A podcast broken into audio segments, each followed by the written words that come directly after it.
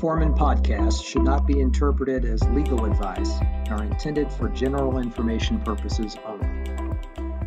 Welcome to the Burr Forman Take Five Immigration Podcast Series. The Take Five podcast series is a weekly five minute high level overview on what businesses need to know each week as it relates to immigration. My name is Melissa Azallion. I'm a partner on the Labor and Employment and Immigration team at Burr Forman, and I will be your host for this podcast series. I've been practicing in the business immigration arena for more than 20 years, working with clients in multiple industries such as manufacturing, healthcare, food and beverage, and education. So let's get started and talk about immigration this week. As we've discussed in our prior podcast, the presidential proclamation 10052 precludes certain individuals from coming to the U.S. until January 1st, 2021, including those on H 1B or H 2B visas, L visas, and J visas, unless narrow exemptions apply. Given these restrictions, many multinational companies with offices in the US and abroad continue to consider alternative immigration strategies in hopes of bringing employees to the US as soon as possible for business purposes. And one visa strategy that I want to talk about today that a business might consider is the E2 investor visa. Now, the E2 Treaty Investor Visa is appropriate when a foreign entity or individual invests a substantial amount of money into a U.S. business with the goal of creating an active operating enterprise in the U.S. The first consideration is whether there's an appropriate treaty between the U.S. and the treaty investor or employee's country of citizenship. The Department of State has published a list of countries with which the United States maintains treaties of commerce and navigation on its website, which is travel.state.gov. For example, there's a treaty between the US and Germany, but not a treaty between the US and India or South Africa. So citizens of those countries do not qualify for the E2 visa status. Currently, there are more than 80 countries which hold E2 treaties with the United States. Now, nationality is important. The E2 visa rules require both the foreign national coming to the U.S. to invest or work and the petitioning company to have the same nationality. The nationality of an investor or employee is typically determined by their citizenship. If someone is a dual citizen, we will often look to the passport for travel by the individual and what citizenship they typically claim in determining what their citizenship is for E2 purposes. And a corporation's nationality is determined by at least 50% ownership of the company, which could be ownership by a corporation abroad, maybe in that home country, or by individuals.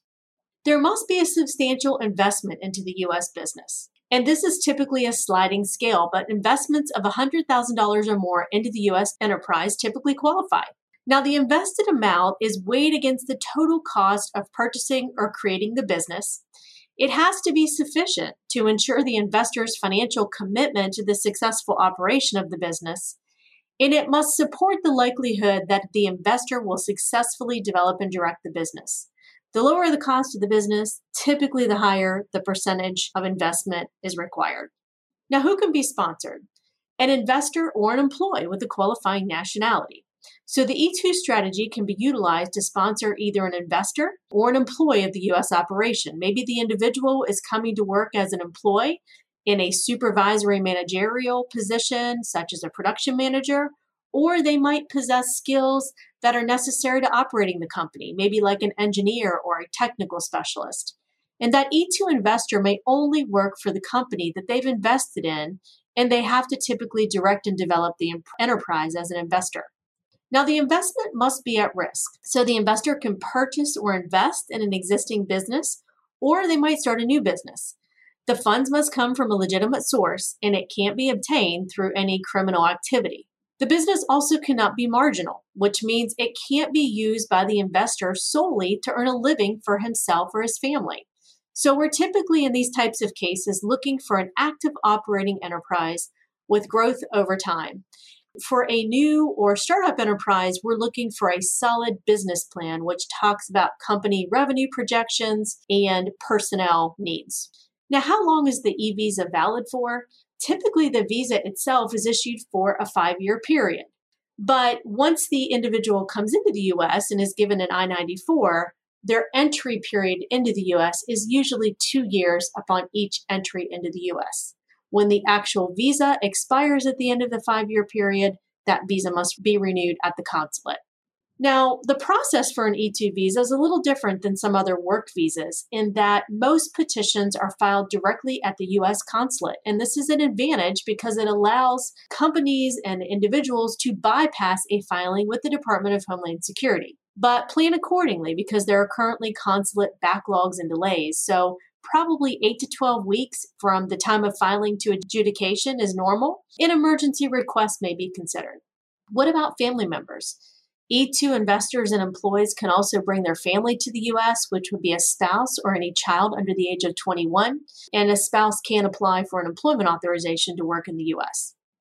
The bottom line is the e visa strategy may be a solid visa option for U.S. companies with locations abroad when they're seeking to bring individuals to the U.S. as either investors or employees if they have the same nationality as the company and a treaty exists between the U.S. and the country of citizenship of the investor or the employee. So that wraps up our Take 5 immigration update for this week. I hope this update has been helpful as we strive to cover business immigration issues at the forefront. If you'd like to see any topics addressed or have any questions, please reach out to me at mazallion at burr.com or any other Burr Forman attorney. Stay tuned next week as we provide an update on what is happening at the Department of Homeland Security USCIS division regarding fee and form changes and how those might impact your upcoming visa and green card filings. We will also address the latest developments with the public charge rule. Also, to find podcast webinars and legal resources on immigration, please visit our website at burr.com. This series is available on Apple Podcast. Thank you for listening today.